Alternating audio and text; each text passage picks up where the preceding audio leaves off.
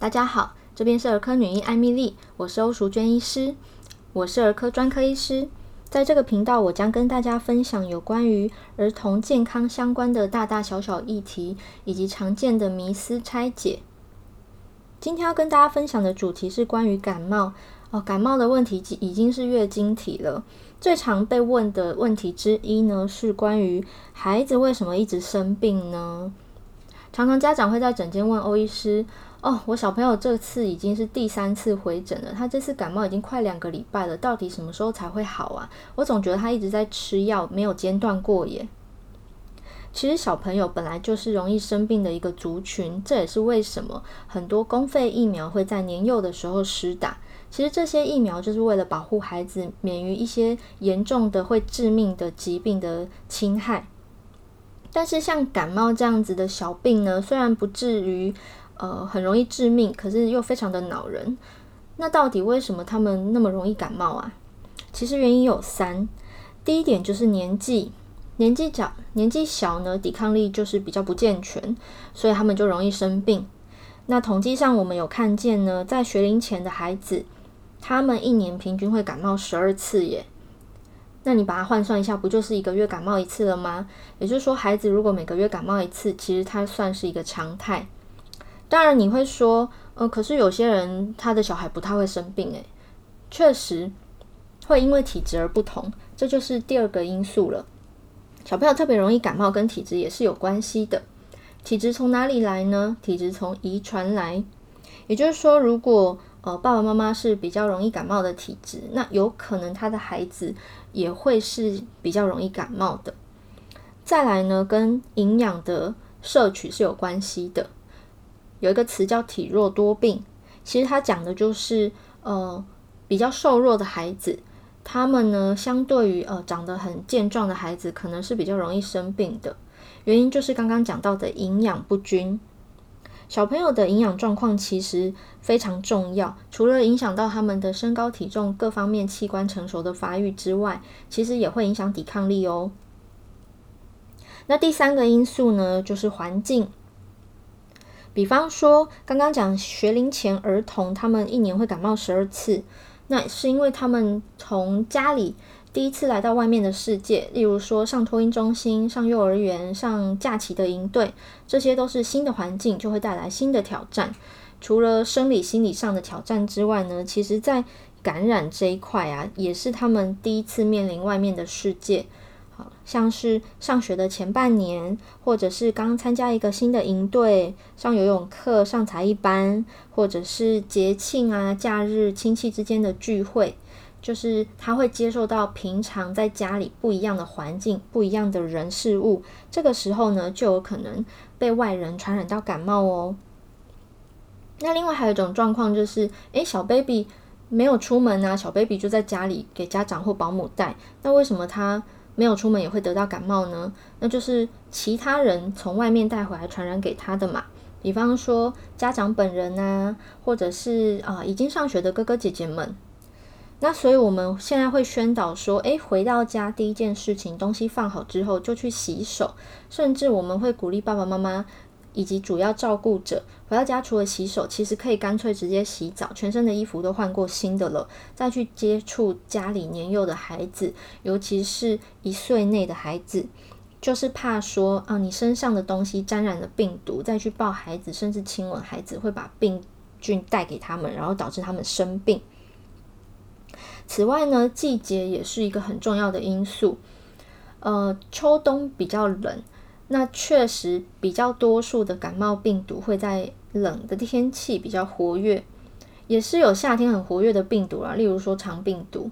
不过以感冒而言的话，确实秋冬是比较多的，而且秋冬又有流行性感冒，这这又是另外一个病啦。流感不等于普通感冒，也就是说秋冬季节就是比较容易感冒的季节。那另外就是小朋友在年纪还小的时候，他们也很容易吃手手啊，因为手没洗干净，东摸西摸，然后可能就揉眼睛、揉鼻子，或者是抓东西吃，或者是就直接吸大拇指这样子的行为，也很容易导致他们把病菌送进嘴，这就是所谓病从口入啦。所以在这一群年幼的孩子身上，光是年纪还有他们的体质，还有环境这三大因素，就足以让他们非常容易得到感冒了。以上呢，就大致是为什么孩子那么容易感冒。那前面家长问的问题，他说已经吃很多次药啦，好像两三个礼拜感冒都没有好啊。其实事实上，一般人感冒不会那么久都没有痊愈。一般来说，大概五到七天，了不起十天，感冒就会好了。它中间没有停止用药，一直需要回诊，一直还有症状，其实是因为接二连三，可能甲乙丙丁四种感冒病毒像接力赛一样接棒，在这个孩子身上产生了症状，所以并不是一个感冒从头到尾都没有好哦。那再来就是第二个常见的问题，家长会问说：“诶，我吃那么多次药了，是不是一定要吃抗生素，感冒才会好，才可以收尾啊？因为总觉得好像，诶，最后吃到抗生素，感冒就好了。甚至有些成人到现在还会有这个观念，然后就要求医生呃开立抗生素给他使用。那事实上，大家应该也有听过，就是感冒不一定要吃药也会好。”这个说法其实没有不对，它是可以成立的。不过在小朋友身上，到底需不需要吃药，还是建议家长们要带去儿科给儿科医师判断哦。以我在门诊给家长的建议呢，有三种状况，我会建议需要服药。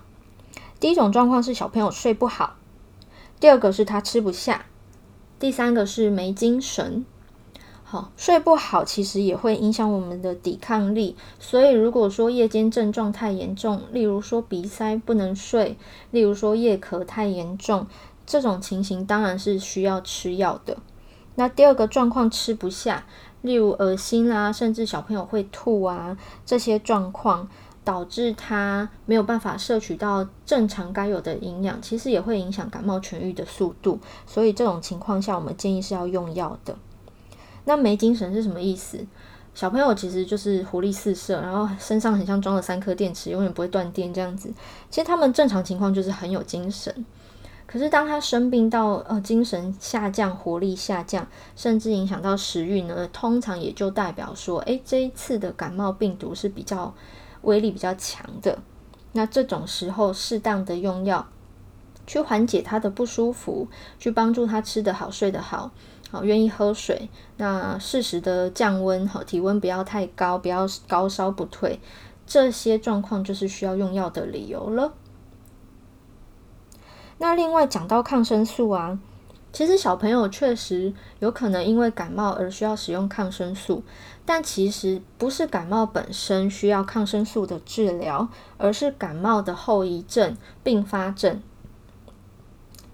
呃，例如说，小小婴儿两岁以前，他可能会遭受中耳炎的侵犯。那中耳炎细菌感染的话呢，就需要抗生素治疗。此外，学龄的儿童可能是像鼻窦炎啊，甚至是甚至是肺炎这种状况，也会需要抗生素的治疗才能够痊愈。那如果是小小婴儿，尤其是一岁内的婴儿，没有原因的发烧，我们可能会去验尿，验到说，诶，尿液里面有细菌，好，最后发现说，原来它是泌尿道感染。那像这种情形，也会需要用抗生素彻底的治疗。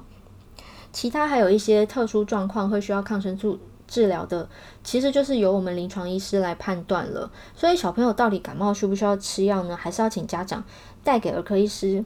判断，我们帮他检查，帮他评估，那需要的话开立适当的药物使用。